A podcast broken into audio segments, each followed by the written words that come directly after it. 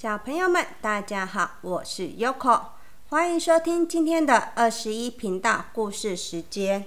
今天要和大家分享的故事书是《大熊的访客》。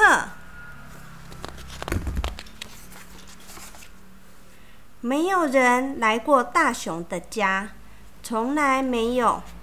反正大熊也不喜欢客人，他甚至还在门上钉了一张告示：“谢绝访客。”有一天早上，大熊听见的敲门声，他打开门，看见一只小老鼠。小小灰灰的，还睁着明亮的眼睛。大熊指着门上面的告示说：“谢绝访客，走开！”大熊“砰”的一声关上门，回去做早餐。他摆好杯子和汤匙，与可是打开橱柜拿碗的时候，老鼠竟然在那里。小小灰灰的，还睁着明亮的眼睛。哎呦！哦，我叫你走开！大熊大声的叫着。小老鼠听到，小老鼠就说：“我们可以一起喝茶吗？”大熊大声的说：“出去！”真对不起。我马上就走。小老鼠很失望的离开了。大熊把小老鼠的尾巴提了起来，把它赶出去，用丢的哦，丢出去，用力的关上门，然后回去继续做他的早餐。可是他打开放面包的抽屉。想拿一片面包的时候，老鼠竟然在这里，小小灰灰的，还睁着明亮的眼睛。大熊咆哮着：“ 真不敢相信！出去，还不快走！”小老鼠听到。小老鼠说：“我想吃点心，气死！可以给我吃一点气死吗？拜托！”大熊伸出尖尖的爪子，指着门。小老鼠只好说：“好啦，我走就是了，再见喽。”老鼠。急急忙忙的溜出门，这是这次大熊非常用力的关上门，并且紧紧的锁上。他把他也把窗户锁起来，以防万一。然后又回去做他的早餐。嗯，这次老鼠绝对不会来了，呵呵。可是。他打开冰箱拿鸡蛋的时候，哦，老鼠竟然在那里！当然是小小灰灰的，还睁着明亮的眼睛。大熊吼叫：“给我滚！”小老鼠冒昧的说。生气啦！不要生气嘛！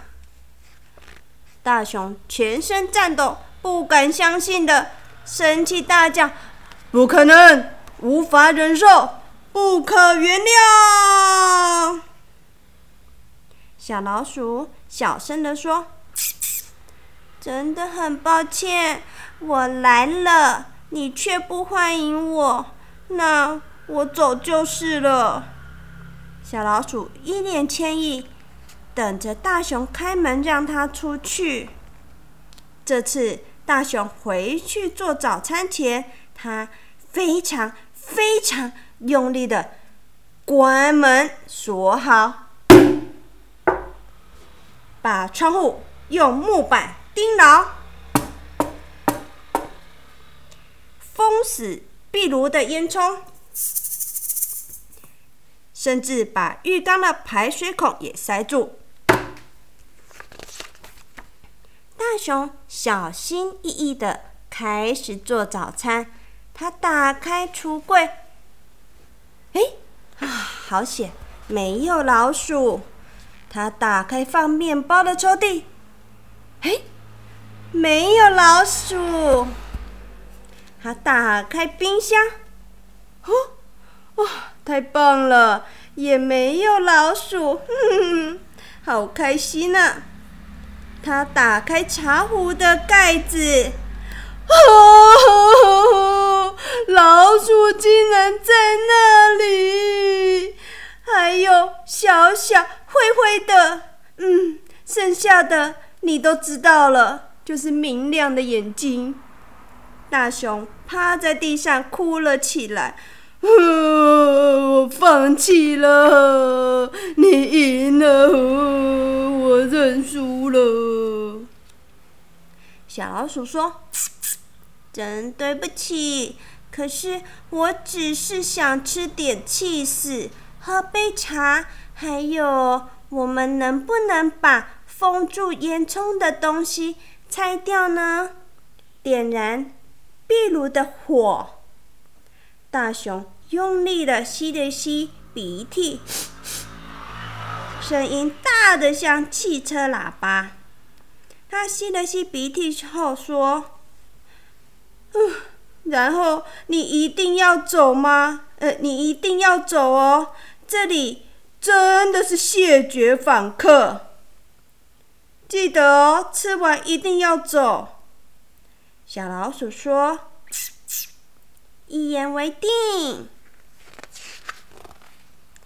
大熊卸掉卸下木板，把窗户打开，拉开门栓，让壁炉的烟囱通风，拉掉浴缸的塞子。他端了两盘气死和两杯茶，点燃壁炉的火。温暖两双脚的脚趾头，小老鼠一边暖脚一边嚼着气势喝茶。大熊也是，他们坐了好一会儿。大熊屋里的时钟滴答滴答响得好大声。大熊清了清喉咙，小老鼠专注的看着它。从来没有人这么专注看着大熊。大熊说：“壁炉的火很温暖。”小老鼠说：“也很漂亮。”从来没有人说过大熊壁炉的火很漂亮。大熊说：“我会倒立哦。”小老鼠惊讶的大叫：“好厉害呀！”大熊说了一个笑话，小老鼠哈哈大笑。从来没有人因为大熊的笑话哈哈大笑。于是大熊开始想另一个笑话。小老鼠放下杯子，大熊马上为它倒茶。大熊说：“尽量喝，不要客气哦。”小老鼠说：“你真好。”可是我得走了。大熊说：“哦，真的吗？你不必走。”小老鼠说完，便从椅子上面跳下来。“我真的要走了。”大熊大叫：“等等！”但是小老鼠已经走出大门了。小老鼠说：“再见喽。”这时，大熊冲出来要找小老鼠，不小心摔了一跤，别走！哎呦！整个身体趴在门前小径上。小老鼠指着：“可是我要守信用啊！你的门上面写着‘谢绝访客’。”大熊把告示拆下来撕碎。